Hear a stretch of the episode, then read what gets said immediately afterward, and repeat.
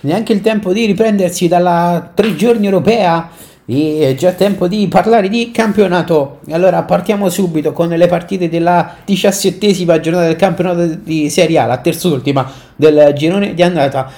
E abbiamo subito stasera il derby alle 20.45 Genova-Sampdoria. È un derby che vale molto perché le due squadre sono in eh, zona retrocessione e devono trovare tre punti importantissimi. E anche perché il derby è sempre il derby e anche quando in palio ci sono punti così pesanti, insomma, regala un fascino e un'atmosfera tutta da vivere. Ricordiamo Sandoria che viene da una situazione un po' particolare anche extracampo con il discorso d'Aversa che è stato bloccato dai problemi contrattuali di Stankovic con eh, lo Stella Rossa e anche dall'arresto del presidente della Samp Massimo Ferrero, mentre dall'altra parte il Genova, che sulla carta gioca in casa questo derby,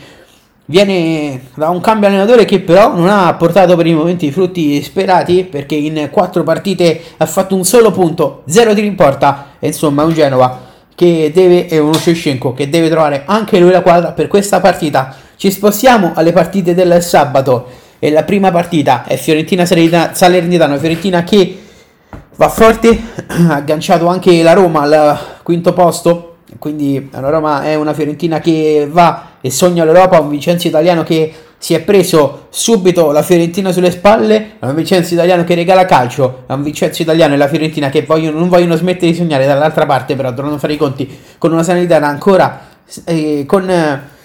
pochi punti e sempre immischiata in una zona di retrocessione e in una salvezza che sembra ad oggi essere lontanissima e sembra oggi essere top e anche un Problema societario alle spalle, insomma, ricordiamo che la Salernitana ancora non ha un proprietario e che ha ancora pochi giorni, poco tempo per poter portare via un accordo con una cordata per prendersela, altrimenti saranno guai seri. Alle 18 invece Venezia-Juventus, una Juve che viene dal successo contro, contro il Malmo. E dunque il primo posto in Champions League affronta un Venezia che viene da delle partite non positive, ma anche da una sconfitta che ha del clamoroso, quella contro il Verona domenica in casa, era avanti 3-0 e poi ha perso 4-3 nel posticipo in, del sabato l'incontro F Udinese e Milan, un Milan che purtroppo viene dalla cocente eliminazione in Champions League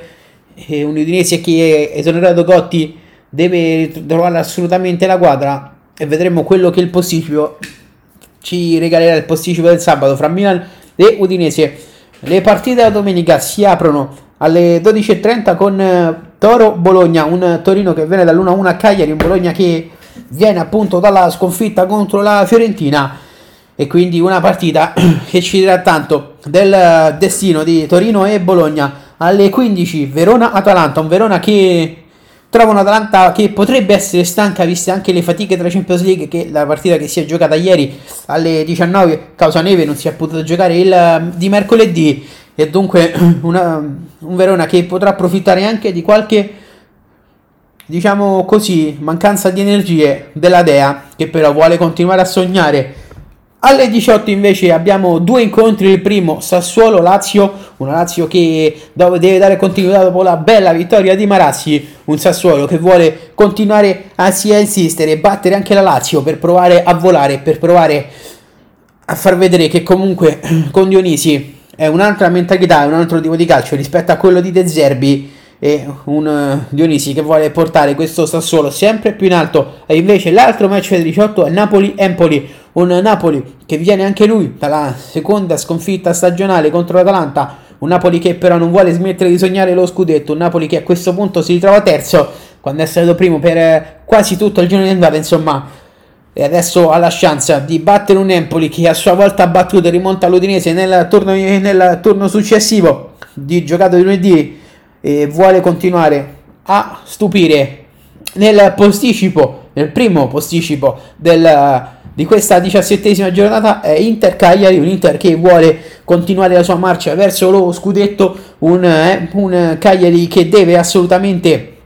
cercare di portare via punti pesantissimi in vista di una lotta a salvezza che anche per l'Empoli come per la Salernitana deve assolutamente svoltare perché appunto la lotta salvezza non aspetta nessuno e Cagliari e Salernitana sono le uniche due squadre in cui, in cui in questo momento la salvezza sembra molto molto lontana. Nell'ultimo posticipo della diciassettesima giornata invece, quello del lunedì, la partita è Roma-Spezia, una partita che per la Roma non è mai stata facile, lo ricordiamo, le tre partite dello scorso anno la prima, quella in Coppa Italia, giocata malissimo dalla Roma, recuperata persa e persa anche a tavolino perché i cambi della Roma sono stati più del dovuto. Le due di campionato, lo Spezia viene qui all'Olimpico, appunto dopo quella partita di Coppa Italia. È sotto, va sotto, la Roma poi si fa riprendere 3-3 e poi al novantesimo segna Pellegrini e vince la Roma 4-3, mentre nella, nell'ultima della scorsa stagione del, del ritorno la Roma e lo Spezia impattarono sul 2-2, Roma sotto 2-0 e poi partita recuperata sul finale. E poi c'è un, il primo precedente della storia fra Roma e Spezia, sempre in Coppa Italia, uno Spezia che giocava in Serie B, mentre la Roma era reduce da una bellissima annata, e la Roma di Rudy Garzia perse ai rigori quella partita, anche quella partita insomma non fu facile per la Roma, quindi questo è il punto sulla diciassettesima giornata e noi ci sentiamo per il per il punto sulla prossima di campionato.